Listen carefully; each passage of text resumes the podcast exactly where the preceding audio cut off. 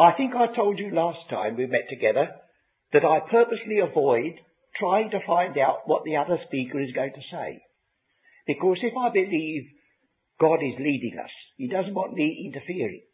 Well, my subject covered very much the same ground that our brother Shering covered. Character of ministry began to come out. But you say, where's the dish coming? We have this treasure in earthen vessels. So as long as I'm a dish of that character, I'm an honoured person. Well now, we sang a hymn, I think, and it spoke about the Ebenezer, didn't it? That's another thing that we have in this meeting. The word Eben is the word stone. Ezer means salvation. And if ever you're in the British Museum and you find the Moabite stone, you will find an actual, literal stone of salvation offered to Chemosh, the god of the king of Moab. It's a literal one. Here I raise my Ebenezer. Hither by thy hope I've come. Well, I can say that, can't I? In 1909, by the grace of God, I put pen to paper and started very timidly to try to interest my fellow believers in the wonderful dispensation of truth that had been opened to me. And the first little magazine with eight pages, much smaller than the one we have now, and it was issued at one penny. And now we have a ministry that is represented here in this gathering from quite a number of different places. But now the tape ministry has also been added to it. We have a ministry that goes into every part of the English speaking world. And the first thing that I want to say to you is this. I had a wonderful feeling, a very humbling feeling. I had a message sent to me from America complimenting me on having reached my 300th tape recording. And then I said to, to the wife, I said, you know, to the bulk of that people, I'm just a voice. Just a voice. Then I pulled myself up. I'm a dish. The Lord puts the meat or the whatever it is in it. In the first chapter of John's Gospel, I read in the beginning was the Word. And in the first chapter of John's Gospel, John the Baptist says, I'm a voice. That's exactly what ministry is. A word, if it's never written, spoken, or acted, is inoperative. And Christ is the Word. But He chose apostles. And God, who is almighty and all powerful, says, how shall they believe without a preacher? Well, if anybody could do without preachers, it's God, but he doesn't. He stoops. And as the psalmist said, his gentleness or his condescension has made us great. So our subject is practically the same as our brother Shering's this afternoon. I first of all thought that the subject that he was going to speak on, or I was going to hear, was sharing. Because I think either our chairman or the other speaker keeps stressing the word fellowship was sharing. And here he was sitting here. His name is Shering. Only it's not spelt with an A. But I was wrong there. But I wasn't wrong when I began to hear. Here it comes. Here it comes. An evidence that God is with us. He speaks about the ministry. He gives its character. He said another thing. He said about the ascended Christ. Now I'm going to speak a little bit about the descended Christ. He that ascended is the same that also descended to the lower parts of the earth. And if he'd never descended, there would have been no fullness of him that filleth all in all. All the coming down is a very great element, if it's in the right spirit. No trusting to anybody. But he is the one who tells us. And we are the ones who obey. So Christ himself, you see, is the great example. Paul is a pattern. But you remember he said, you be followers of me as I follow Christ. That is God's wonderful way of preventing us from saying, oh, not one of us could ever think of following Christ. No, he said. But I've given you a pattern. Follow Paul as he follows Christ. As he wrote to his son Timothy, you have been a follower of my doctrine, purpose, manner of life. That what's a bit of saying, friends. Somebody closely associated with you for many years, and you draw their attention not to your doctrine only, but your manner of life. So Christ descended, and he has set the pattern. He said, the Son of Man came not to minister, not to be ministered unto, but to minister, and to give his life a ransom for many. And Jesus, knowing that he came from God and went to God, notice this preface, will you? It stresses that he knew he was going to ascend to the right hand of the majesty on high. Knowing that, what did he do? He rose from supper. He divested himself of his clothing, partly. He took a towel and girded himself and began to wash the disciples' feet. That's the Saviour. That's ministry. We sometimes stress the word minister unduly. As I said in the big house, the minister knocks at the door. And the servant girl with a pretty cap goes and opens it. That's two ministers looking at each other. For the word minister simply means a servant. Only it's a bit grandiose. So we, evidently God intends that we should have our thoughts directed in these meetings to this question of ministry. And some of the passages that our brother uh, introduced, I've already got down in front of me. Well, this is not vain repetition. There is such a thing, you know, as a double knock. And some people have said you go to the door quicker when there's two knocks.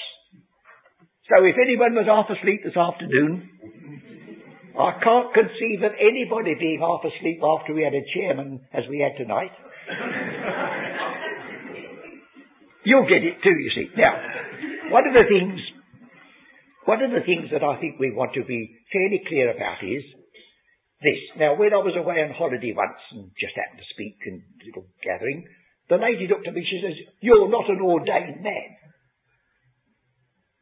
I said, uh, your minister is, isn't he? Oh, yes. He goes right back to Peter. Hands have been laid on, you know.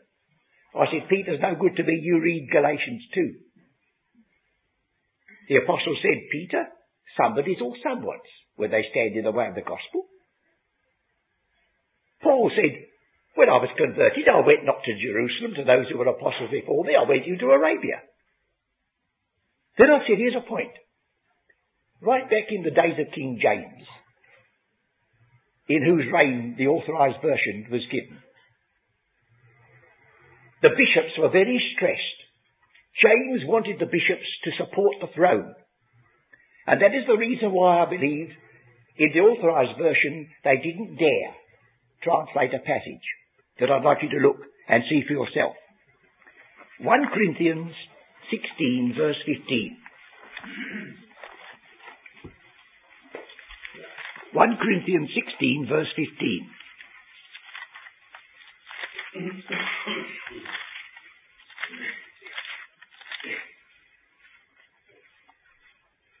I beseech you, brethren, ye know the house of Stephanas, that it is the first fruits of Achaia, and that they have addicted themselves to the ministry of the saints.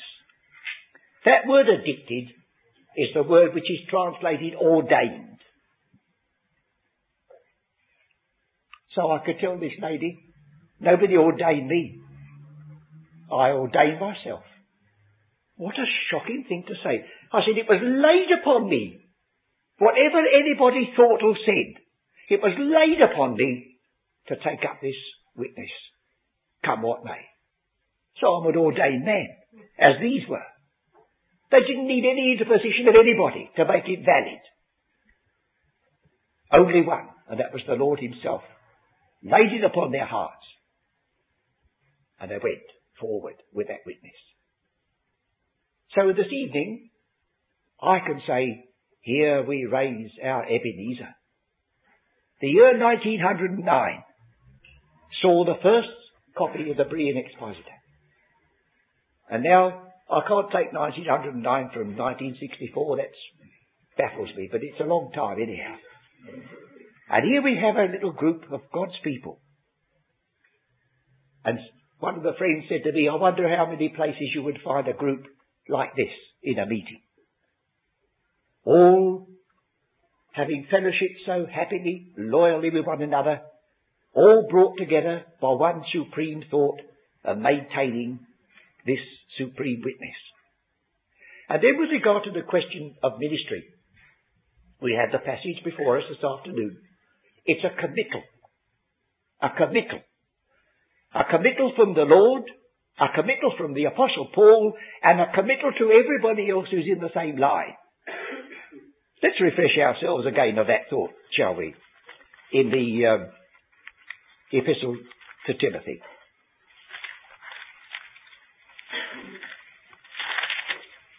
That is the second Timothy.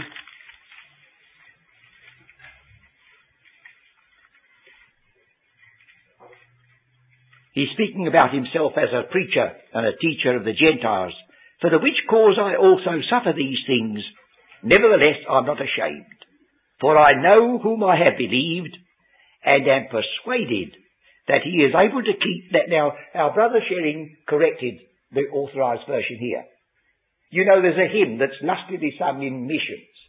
It's in Sankey's, I know who I believed, and everybody feels that the apostle said he's committed his soul into the keeping of the Lord until that day. Well, there's no such thing here. This is something that was committed to the apostle Paul, and he says, and am persuaded that he is able to keep that which has been committed. And he goes on to say, Verse 14, that good thing which was committed unto you. So here we have something, friends, that's committed to us. We don't take it up because it's interesting. It is, intensely. We don't take it up because it's a profitable business. Now, Mr. Canning tells you what marvellous juggling there is with balances here and bits here and donations there to make ends meet. But we have to stop for a minute and correct ourselves and say, isn't it marvellous we, we have made ends meet by the good hand of God and the good hand of so many of his children helping us. But that's by the way. I may be a dish, but I'm no beggar. So it says here, this is a committal. Now, in the next chapter, verse 2, the things which thou hast heard of me among many witnesses, notice how the apostle sort of safeguards it among many witnesses. This man could have dictated. He was an apostle of the Lord. But he says to Timothy, among many witnesses, safeguarding it. The same commit thou to faithful men. Commit thou. Commit thou. And while we would say, by all means get all the education you can, all the languages you could master, all the degrees that are going.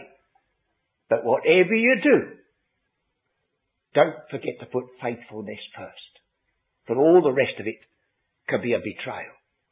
Faithful men who shall be able to teach others also. There is this about it, that God never lays upon anybody's conscience a work to do that they're totally unfitted to do. I'm sure that if I had to stand in this pulpit and give you an account of the financial state of affairs, you'd wonder we hadn't gone bankrupt years ago. For I have a marvellous facility of being able to add up a column of figures and make it different every time. But it's never been entrusted to me. He gives to every man according to his several ability. So I go to another verse we had our attention drawn. The members of the body. Each one performing its own function. And even to this day, some are not quite sure what that organ in the body is actually doing. They're beginning to get deeper and deeper into the marvel and mystery of this body of ours. But each one is doing his piece. And the eye, says the scripture, cannot look upon the hand and say, I have no need of thee. I had a little play on words when I spoke to a friend recently.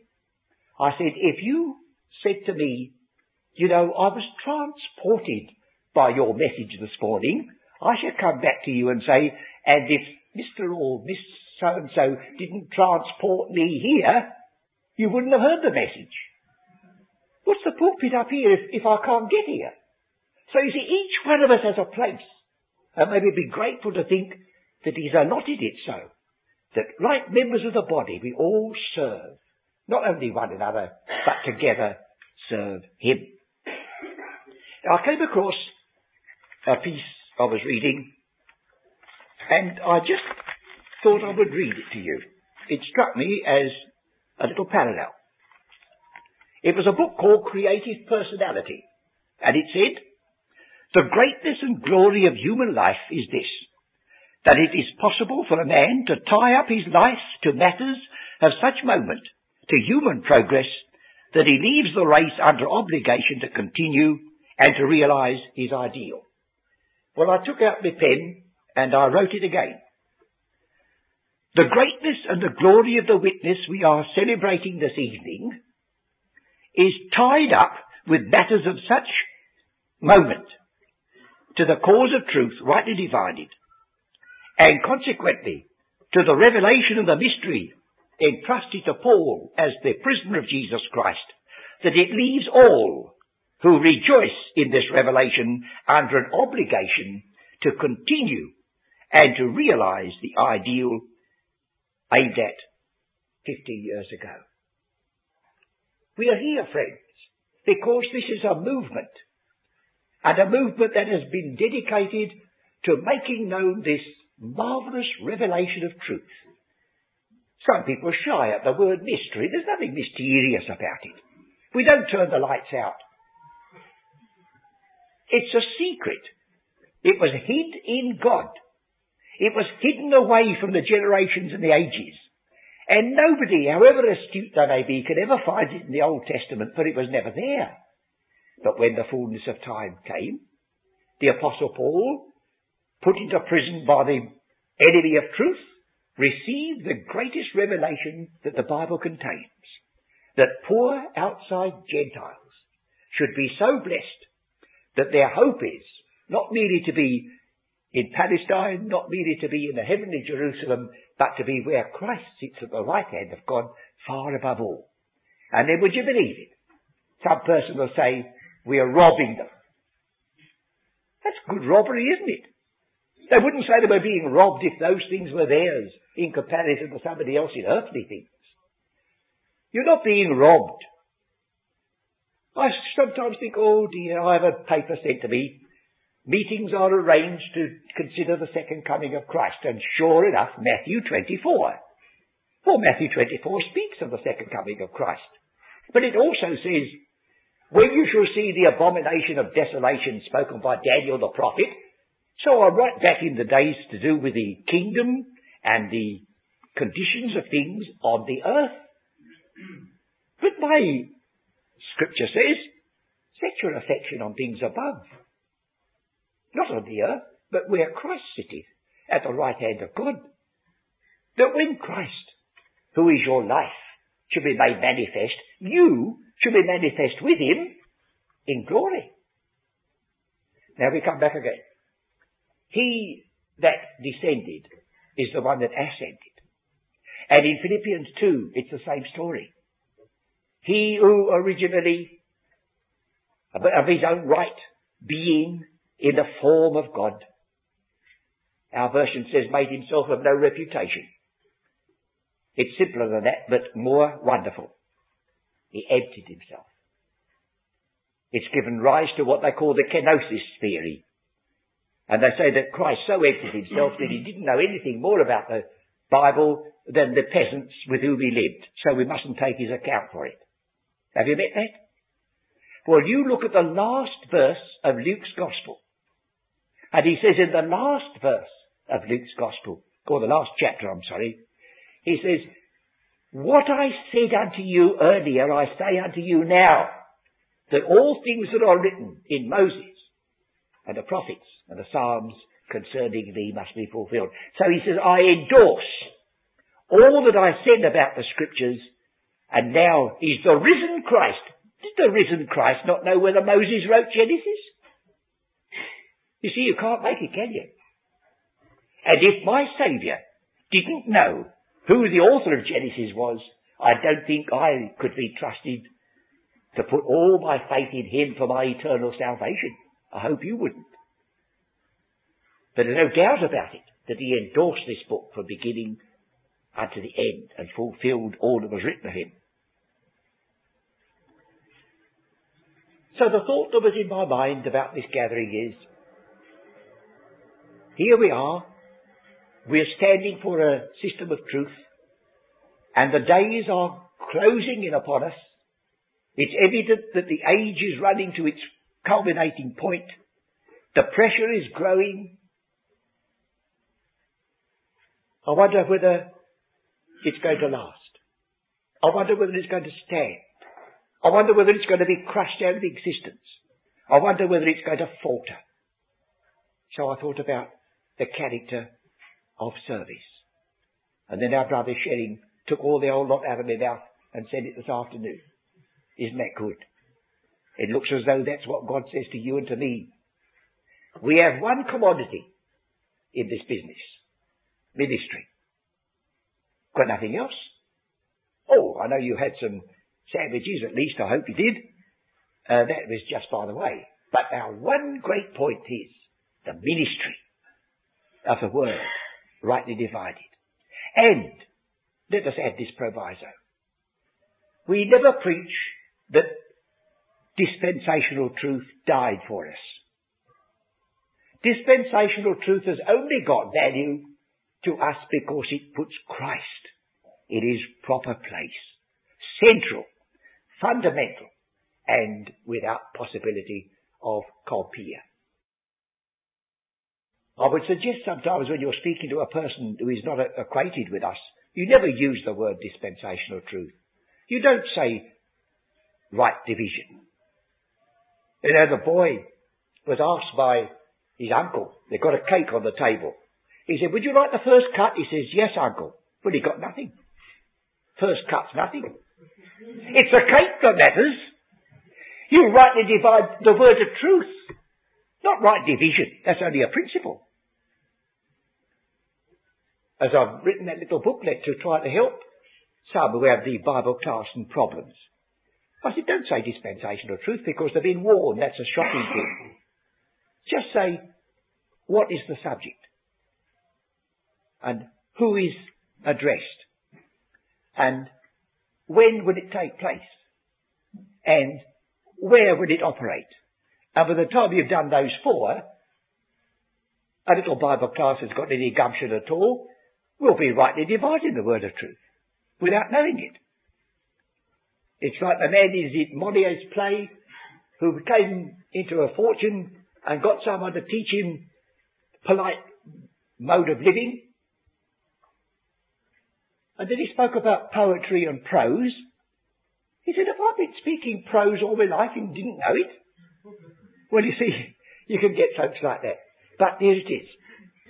So in connection with this, with this subject, the trust that we have here, I just want to be sure, because my memory plays me tricks lately, friends, and uh, yours will too presently, so it's all right.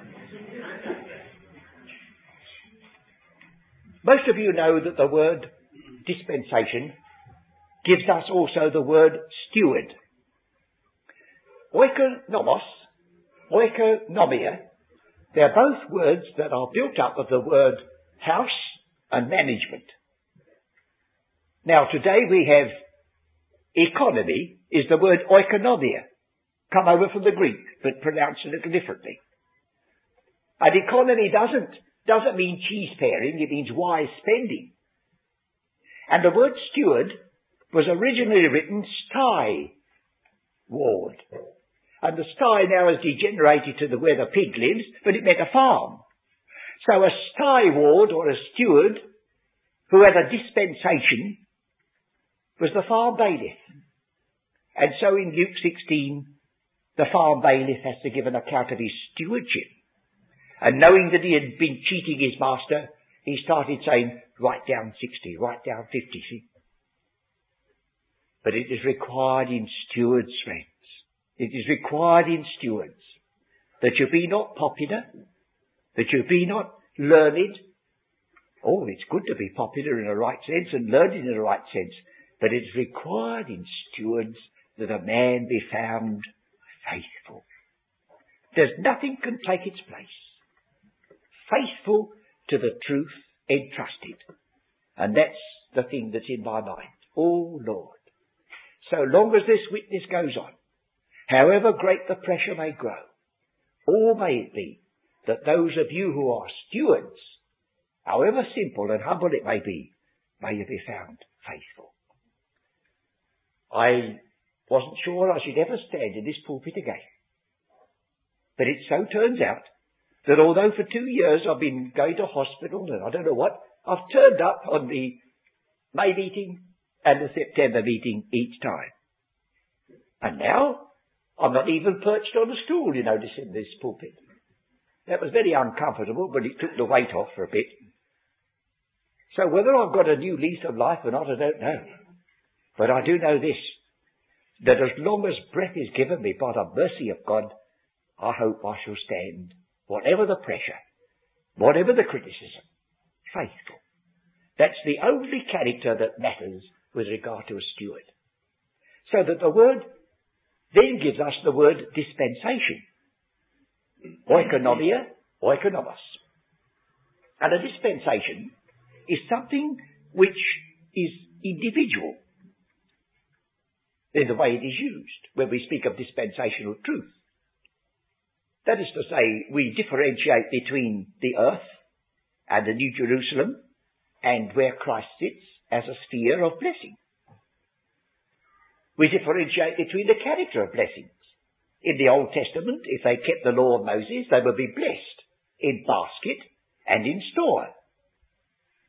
But our blessings are all spiritual. They're not basket and store. It doesn't follow that the person in this meeting who's got the biggest gold chain is the most faithful steward. Not now. It might have done once. Don't all look, friends. You see? So here it is. It is required in stewards that a man be found faithful, and that is dispensational truth. Faithful to the section that God has given you. You don't ride roughshod over other folks. As the apostle has said, be gentle unto all men. Be gentle.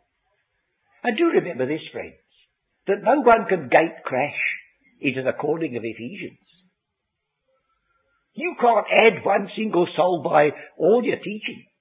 You can only be prepared to answer or to point the way. And the rest is known to God. For the very forefront of this calling is that He chose us in Christ before the foundation of the world. That doesn't shut a person out from salvation, pure and simple. but it does mean to say that God knows before we start the members of the body of Christ. No haphazard with Him. And what favoured people we be if in spite of all the, the rest of the Christendom that considers us to be rather crazy, if we can see our title to such a position.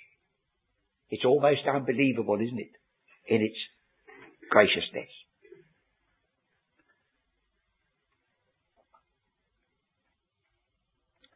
The apostle in Philippians 2, the passage we had read, follows our Saviour's example. You remember that it speaks about our Saviour who emptied himself, as I told you the word literally is. Emptied himself right down to the death of the cross. Well, now he picks it up and he says, um, if I be offered upon the sacrifice and service, I rejoice. Offered. Now you say, how's that connected? Well, the word means to be poured out as a drink offering. In the Old Testament, the one who brought a sacrifice to the Lord could add a little bit like that of his own. Pour out a portion of wine. It's called a drink offering. It's the word used when David had said, Oh, that I could have a drink of water from the well at Bethlehem. And one or two of his soldiers, they risked their lives and brought it back and he said, Oh, these are men's lives. I can't, I can't take it after all. And he poured it out before the Lord. That's what the apostle said was his service. Christ emptied himself. And the apostles following in his steps, he poured himself out. And he described himself as an earthen vessel. An earthen vessel.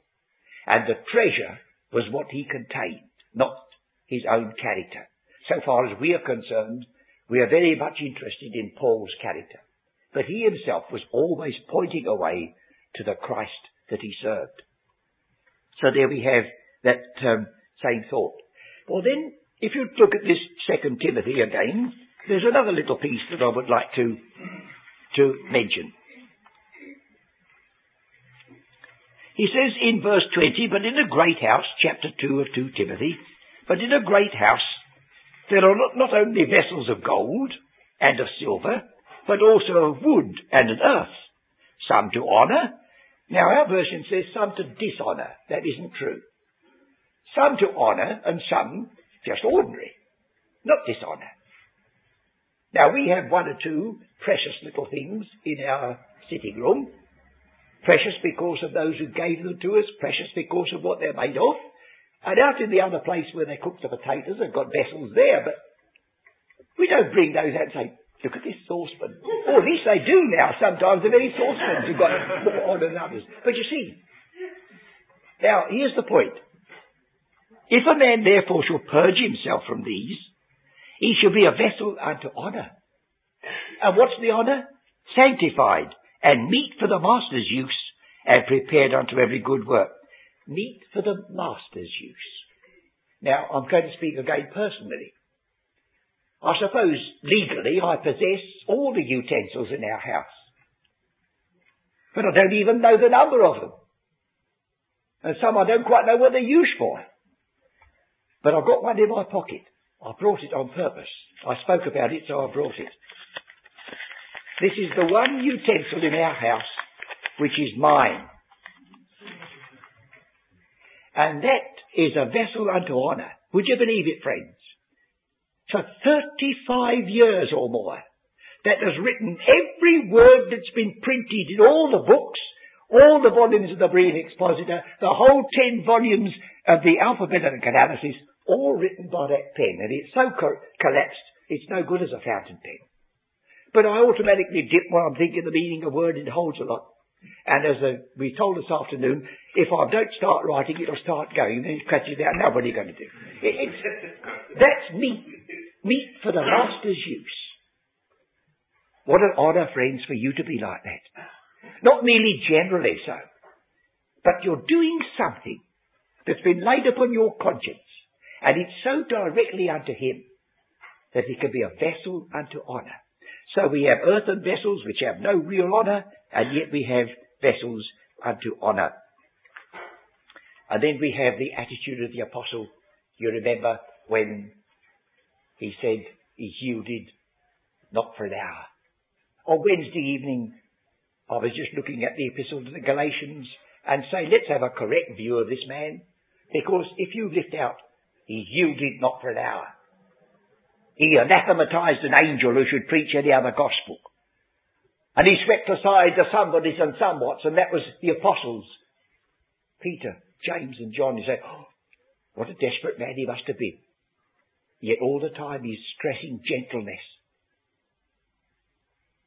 And so we have these various ways in which service, ministry, is emphasized. I come back now to my Saviour. Greatest of all. As we said, Jesus knowing that he came from God and went to God. Knowing that, he rose from supper. He took a towel, began to wash his disciples' feet. That's ministry, friends. And I cannot say to anyone here that I'm any better than they are, or they're any better than I am. Each one of us, if we're doing our bit, is doing it unto the Lord. I don't know whether Harry is here, is he tonight? Yes, Harry. Yes. Oh, well, he'll know. When he came here, I said to him, look, I said, you are not serving me. We are both serving the Lord. You wouldn't like to do my job? No, he said. And I said, I don't want to do yours. He looks after the chapel and keeps it clean. Don't you see, friends? That's ministry. The figure of a body with all the members doing their part. Each one part doing its share. And the joints and bands, which our Mr. Canning has mentioned, you know that comes in Colossians. Look at that for a moment as a, a similar way of expressing this question of ministry. Chapter 2 of Colossians. He's speaking about those who have departed very strongly away from the truth. And he says they're not holding the head. Not holding the head. We are all associated with the head. And I suppose with regard to our bodies themselves, whether it be voluntary or involuntary. If the brain isn't acting, the digestion won't go on. If the brain isn't acting, you won't be able to speak. And so hold the head. From whom? And not holding the head from which all the body, by joints and bands, having nourishment ministered. And that's where we come in as we had in Ephesians. Joints of supply, as our brother Shering pointed out. We don't originate the supply, but the supply comes through us. And we can hold up the supply to another one, as some of the members of our body do. So he says, hold the head and joints and bands, the joints and the bands that hold it together, having nourishment ministered and knit together knit together. How marvelously the body is knit together. And so it says, increases with the increase of God. Oh, that's the increase we want, friends. We're glad to see numbers like this. We're glad to have names coming on our register and wishing to have our books. But all the increase that matters is not the numbers. It's not the bank balance. It's the increase of God. As the apostle said from another occasion, on another occasion, Paul may plant, Apollos may water, but it is God that giveth the increase. Or may he give that increase. And may the increase be fruit that he is seeking and rejoicing to find. Now I don't want to go on too long for my own sake or for yours. I just want to make sure there's not something that I ought to have brought before your notice. And if I've covered the ground that I had in mind, I think I will call a halt. I commend to you that which I started with, the thought that Christ is the Word, and that the Word must be either spoken, written, or acted. What an honour to any one of us if we can take this position that John the Baptist said. They came to him and said, What dost thou say of thyself? Well, what a chance for a man to be interviewed by the reporter of a big paper. What do you say of yourself? Oh, wouldn't he let himself go?